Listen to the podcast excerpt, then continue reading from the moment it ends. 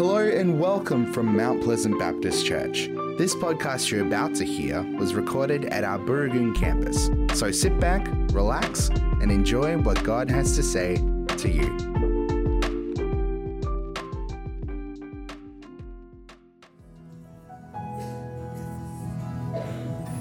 Let's bow in prayer.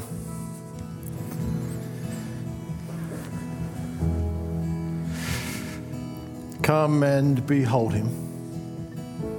Behold the Lamb of God who takes away the sin of the world.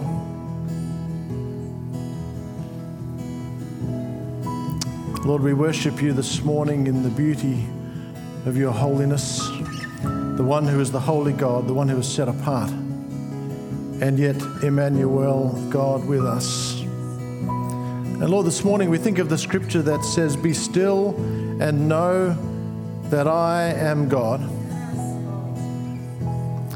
Another version says, Cease your striving and know that I am God.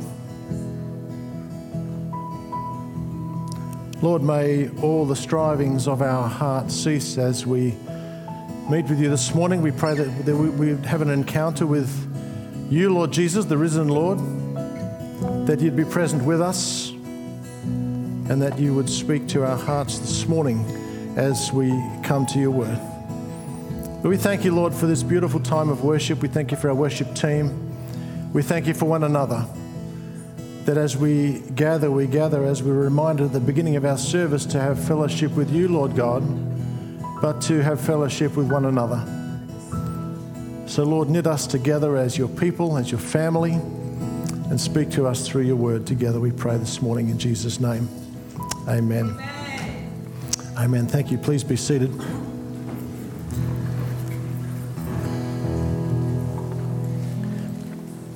Thanks again to our team. That was beautiful this morning. I do feel like I might uh, electrocute myself this morning if I kind of take a wrong step. So um, that'd be exciting, wouldn't it? Something different, an electrocution. Well, welcome to you all. Welcome to those of us who are online this morning. Great to have you with us as well. And uh, good to be back from Cambodia. We had a week in Cambodia, and it was a very worthwhile trip after a three or four year COVID hiatus. Wow, a lot of things have changed over there. Uh, I still look the same, I think, but the kids don't look the same. They've kind of gone from being cute little kids to uh, less cute teenagers. Uh, but um, an amazing time, lots, lots, of changes over there. And uh, just thinking, standing here this morning, just reminded of a. Uh, we went to a service last Sunday morning, and uh, the, the message was brought, the preaching was brought by a, a graduate from Centre One. So this 36 or something centres up in Cambodia now. Ours is Centre 16. This is a graduate from Centre One who, if you don't mind, preached in Khmer and then translated his own message into English as he went along. This kid that probably came from the slums. And I thought, wow, you know what? He's one of about three and a half thousand kids uh, that are coming through this program and all have gone from a place, nearly all, some have dropped out, but nearly all have gone from this place of, um, of hopelessness, really, to transformed lives. And here's this kid who's uh, now employed full time as a youth pastor in the church. Amazing. Well, there'll be more to report about Transform Cambodia in the next few weeks, but um, thank you for your prayers. And please continue to pray for our kids, now sort of 14, 15, 16 years old, our kids in Centre 16 uh, pray for them as they continue their journey towards rapidly towards uh, adulthood. Well, we've spent the month of October focusing on this idea of, uh, of going deeper into Jesus, and uh, this is something that God wants for all who follow Him. Uh, Ephesians 4:13 talks about the goal of the Christian faith that we might become mature attaining to the whole measure of the fullness of Christ. Ah, it's a lofty goal, isn't it? That's what God wants for us, but there are a great many believers who come to faith, but then live a good part, if not all of their lives, splashing around in the shallow end of the spiritual swimming pool. And as we've seen over recent weeks, it's things like personal insecurity, and things like failure, things like doubt that the enemy will use to keep us at that shallow end of spiritual maturity. And this was a problem right from the beginning of the church, actually. So in Hebrews 5, the writer says in verse 12, Though by this time you ought to be teachers, instead you need someone to teach you the elementary truths of God's word all over again. You need milk, not solid food. But solid food, he goes on to say, a couple of verses later, is for the mature who by constant use have trained themselves to distinguish good from evil. This is a measure of maturity. And how many of you know that growing old is mandatory, but growing up is optional? well, that's true in the spiritual life as well. But God would have us progress from the shallow end, the spiritual toddler's pool where we wear floaties and need constant supervision, to a place where we have the spiritual confidence actually to dive into the depths of all that God has for us. A place of spiritual maturity. That's what God wants for us. And that dive, that dive is a, uh, a leap of faith, but it's not blind faith, it's mature faith that develops over time. It doesn't happen automatically, requires some intentionality. But this is where the Holy Spirit wants to lead us. Uh, 1 Corinthians 2:10 says, "The Spirit searches all things, even the deep things of God." This is the role of the Spirit to search all things, even the deep things of God. That's where He wants to take us from the shallow end into the deep end of the pool, the deep end of spirituality, of maturity. And this morning, I want to focus on this topic of drivenness, which is an interesting topic because some of you might be thinking, well, hang on, isn't it, it's, it's, isn't it good to be driven? In fact, isn't uh, drivenness necessary for success. You're never going to succeed in business or anything really if you're not driven in some sense. Well, there's an old saying that uh, a goldfish doesn't know that it's wet. Have you ever heard that? It's a true saying. A goldfish has only ever experienced wetness. What that means is it finds it difficult, even impossible, to imagine being dry. It knows nothing other than the experience of being wet, because that has always been its environment. Well, we all have our own version of an application of that truth. Let me give you a couple of examples.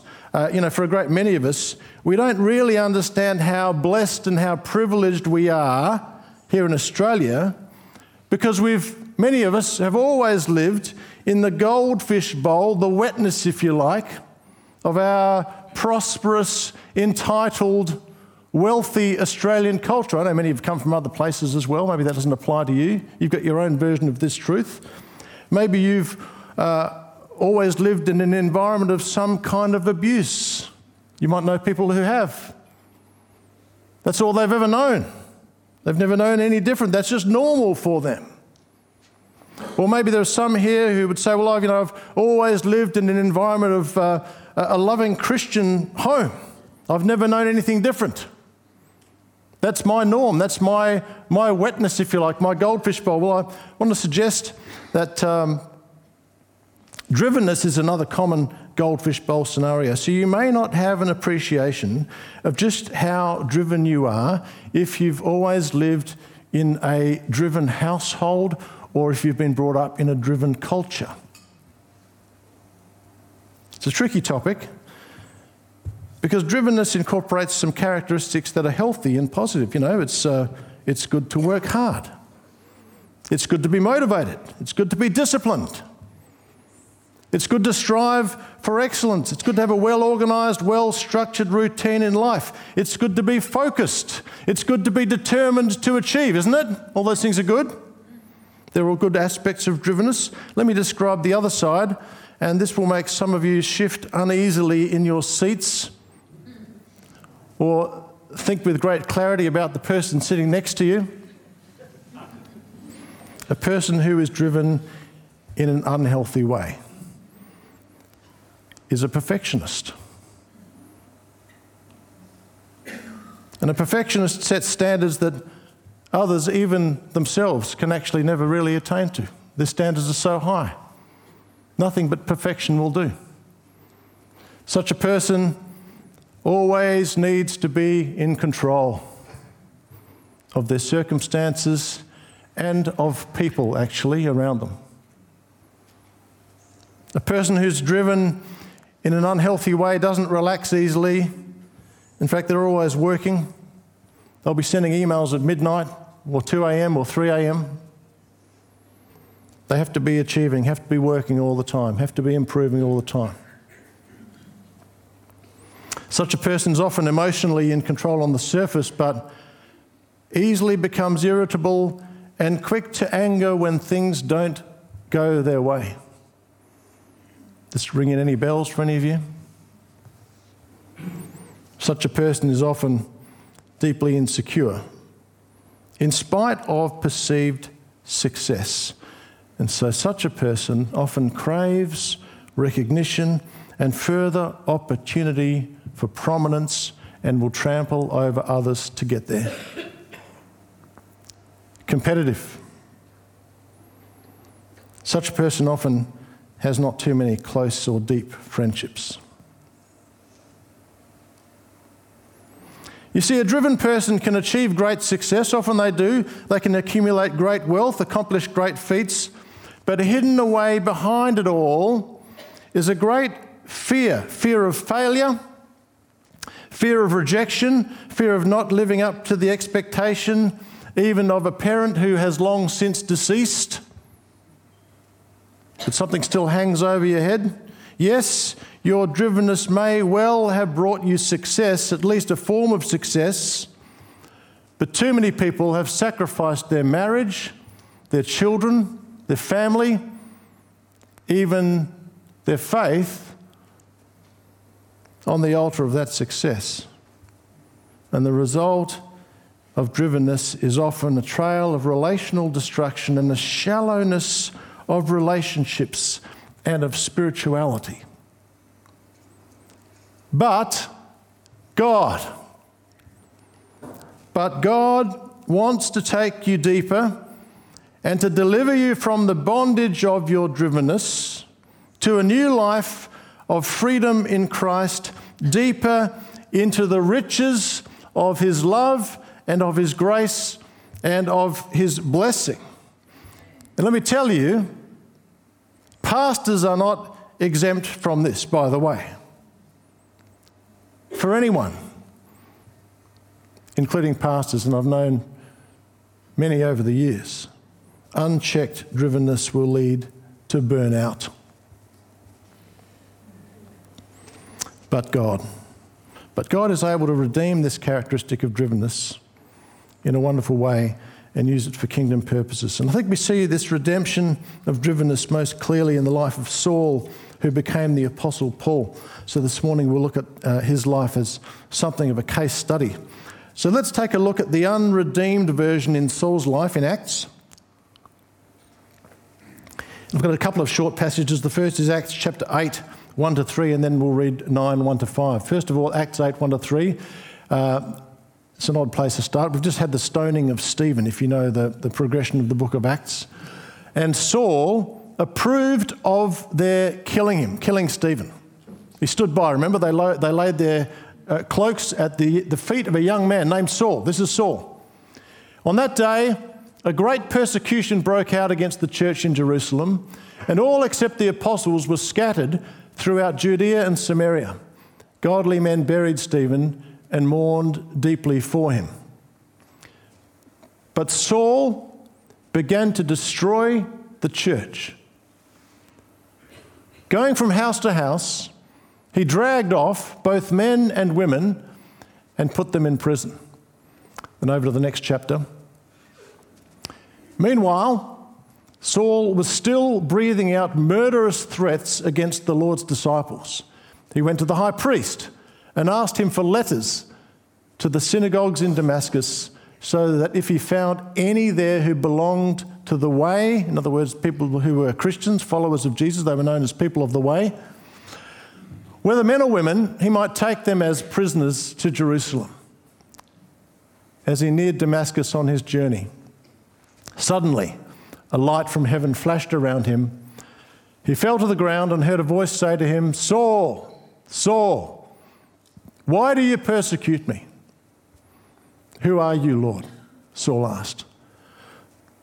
I am Jesus, whom you are persecuting, he replied. Saul was a very driven person, and uh, from these verses we might quite rightly conclude that he was a nasty piece of work, actually. He really was a nasty piece of work. He was cruel, he was merciless, he was driven, in his case, driven by hatred. Um, last Saturday, I stood in the killing fields of Cambodia, and uh, I was reminded again of the, uh, the brutally cruel, ruthless campaign of Pol Pot and uh, his party, the Khmer Rouge, in the late 1970s. Many of you old enough to remember actually that whole season of life. Horrific. I was a young lad at the time, but I remember it. Uh, some of you have uh, stood in this spot in the killing fields. Those of you who've been on a trip to Cambodia, this is a, a glass case of, uh, of victims' clothing that has been preserved as a reminder of the atrocities as a whole generation was wiped out. This is clothing that's, uh, that's been recovered from exhumed graves. It's, a, it's just a horrific uh, reminder of what happened. And I show you that because I don't think it's too great a stretch, actually, to suggest that Saul had a similar heart and intent to Pol Pot, albeit on a much smaller scale in Saul's case. But his own testimony in Acts chapter 26 is this He says, Many a time I went from one synagogue to another to have them, Christians, punished. And I tried to force them to blaspheme. Uh, this is horrific, actually. I was so obsessed with persecuting them that I even hunted them down in foreign cities. So, yes, Saul was all those nasty things. But there was another side to Saul's story that sheds further light on his background, and we see it in Philippians 3 4 to 6, where he says this He says, If someone else thinks they have reasons to put confidence in the flesh, I have more. Circumcised on the eighth day of the people of Israel, of the tribe of Benjamin, a Hebrew of Hebrews in regard to the law, a Pharisee, as for zeal, persecuting the church, as for righteousness based on the law, faultless. In other words, what Paul's explaining here and in other passages like it is that actually, in a worldly sense, he was a man of great success and great power, even a man of religious righteousness, which also drove him, interestingly enough. So he would have been the kind of guy who topped his class at school. He was probably captain of the football team, probably did well with the girls, he probably took the lead role in the school play. You remember kids like that who were just great at everything? Oh, we hated those kids. he would have been like that. He was just great at everything. He achieved, he succeeded, he won awards. Maybe you were like that. Maybe you knew someone like that. No doubt his parents were very proud. They probably pushed him, actually, pushed him towards that success, pushed him towards that achievement, pushed him toward that drivenness. Parents still do that today. Some parents, they push, they just push their kids. It's not going to help them in the long run.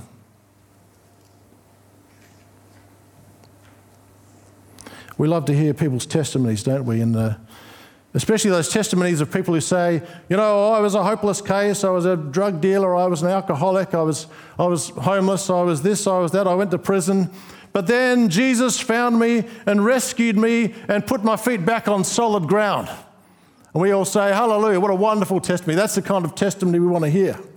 Well, Saul was a man that, that wasn't his story. Saul was a man who was successful. He was influential. He was feared in a way that probably spurred him on, pushed him on even more. People knew who he was. His reputation went before him. He was driven, driven by power, driven by hatred, driven by his own success. But then, in Saul's life, there was a day that changed everything, and it was the day that he had an encounter with Jesus. You know the story, we read a bit of it this morning. He was on the road to Damascus, and the presence of Jesus literally knocked him to the ground. There was a bright light from heaven and a voice that said, Saul, Saul, why do you persecute me? Who are you, Lord? And Saul, perhaps for the first time in his life, realizes that there is someone who is infinitely greater and more powerful than he who meets him on the road on this day. The response comes I am Jesus, whom you are persecuting. Wow. What a terrifying revelation for Saul. Terrifying. That all this time he's been attacking the Almighty Creator of all things. You know, that moment changed everything for Saul, turned his life around. And in that moment, all of his drivenness was driven out of him. And he says in Philippians, and I paraphrase, all that stuff that I used to think was important, all my achievements, all my success, all my wealth, all my fame, all my acclaim, I consider everything a loss because of the surpassing worth of knowing Jesus Christ, my Lord, for whom I have lost all things. It's a transforming moment in Saul's life. And then he uses an even stronger bit of language in Philippians 3:8. He says this. He says, I consider them garbage. Underlined it on the screen there. I consider them garbage. The Greek word is a strong word used only here in the New Testament. Actually, it's a slightly offensive word that means excrement. Having met Jesus, I now look, at back, look back at those things that I thought were important, those things that gave me worth and recognition, those things in which I found my identity and my value and my purpose my driven purpose, my motivation, those things that drove me to become greater and more influential and richer and more successful, those things are nothing. In fact, they're worse than nothing. There's something that is now offensive to me. I consider them excrement. Excrement. that I may gain Christ and be found in him. Nothing else matters.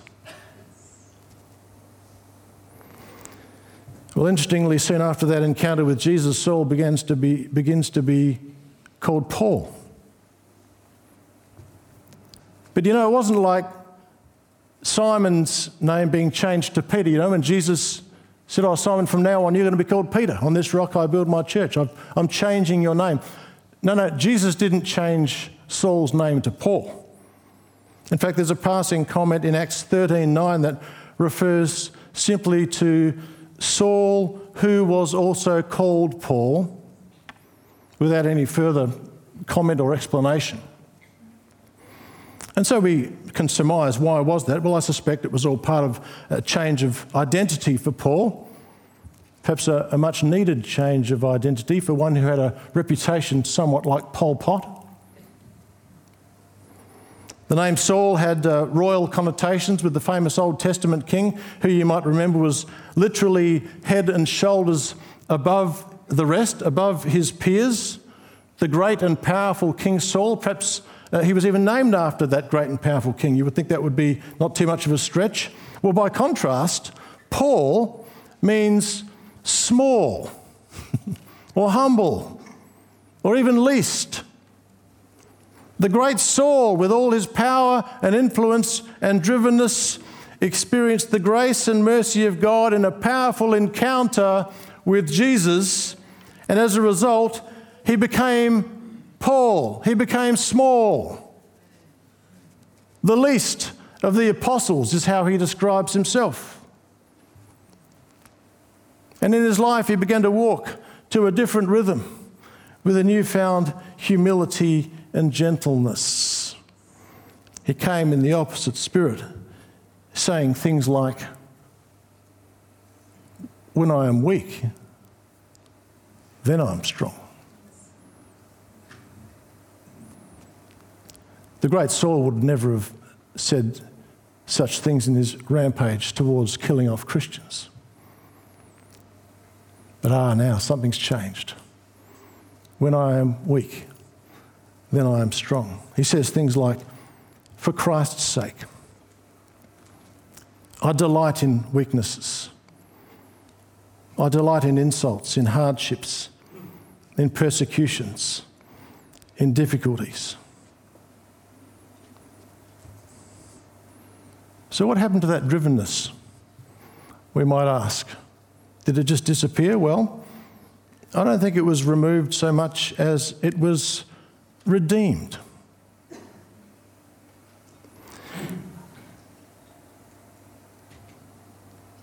And if you're a driven person, many of us are, the key question to ask is what is it that drives you? What are you driven by? You may not immediately know the answer to that question, but it's a vitally important question for all of us to ask. And by the way, drivenness doesn't only relate to success in business. You can be driven in all sorts of things. You can be driven to diet.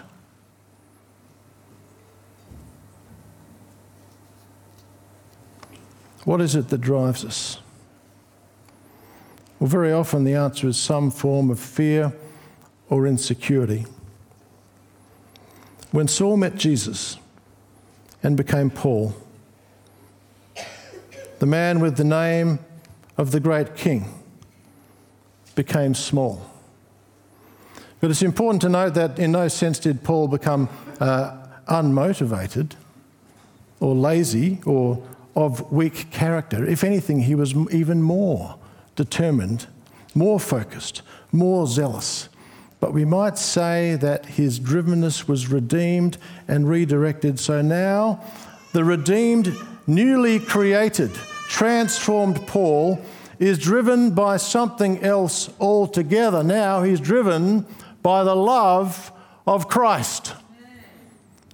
The opposite of fear, the opposite of insecurity. Paul has a brand new, even more powerful driving force in his life, a force that takes him from the shallow end of the pool to the deep end of the pool, where he plunges in to the depths of the love of Christ. He says so in 2 Corinthians 5. For Christ's love compels us. Christ's love now drives us. It drives our lives as followers of Jesus we are compelled, we are constrained, we are driven by the love of Christ because, and this is important, we're convinced that one died for all and therefore all died, and he died for all that those who live should no longer live for themselves. This is the key difference to life. The key difference between Saul and Paul. No longer live for themselves, but for him who died for them and was raised again. When you come to Christ and you truly give your life to Him, your life has a new driver. The driver of the love of Christ, that's what now drives Paul. And there's the difference. We no longer live for ourselves, but for him who died for us and, and was raised again. Thank you, Lord. In Christ, you are free, and he wants you to be free indeed. Free to let go. Free to let go of perfectionism let go of control, let go of the need for success, the need for achievement, the need for reputation, the need for recognition, free from drivenness. And as you let go, which is a frightening thing for many people to do, as you let go, you'll find rest, and God will take you deeper. Give your life a new driver and gently bring you from the shallow end of the swimming pool deeper into Himself, the depths of the love of God, and deeper into community. All your relationships will deepen as you let go and let God. Let's pray.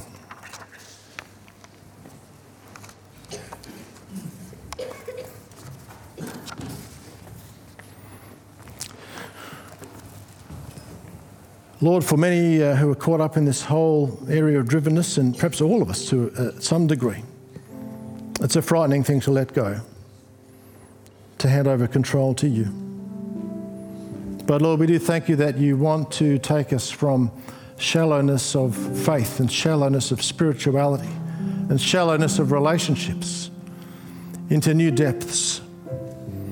And so give us courage this morning to take those steps of faith to be brave enough, Lord, to ask that question of you Lord, would you show me? Would you show me where I'm driven? Where I'm driven by fear, where I'm driven by rejection, by guilt, by failure, by insecurity. And teach me, Lord, would you teach me what it means to be a person who is driven, compelled, constrained by the love of Christ? Lord, may it be so for all of us as we have an encounter with the risen Christ. Not just once, but again and again, would you meet with us? And would you continue, we pray, that transforming work of bringing us from immaturity to maturity? That we might stop drinking spiritual milk and move on, Lord, in maturity to solid food, the solid food of the gospel and the depths of the love of Christ. So take us, Lord, continue that work of transforming us more and more into the fullness of the likeness of Christ, we pray. In his wonderful name. Amen.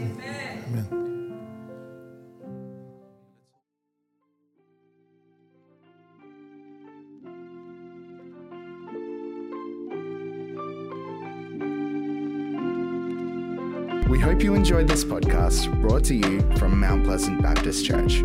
Our prayer is that what was said today inspires you and strengthens you in your faith. If you would like to talk to someone about what you've heard today, you can contact the team during office hours on the number you can find on our website at mounties.org.au. Thanks for joining us. We look forward to having your company again soon. God bless.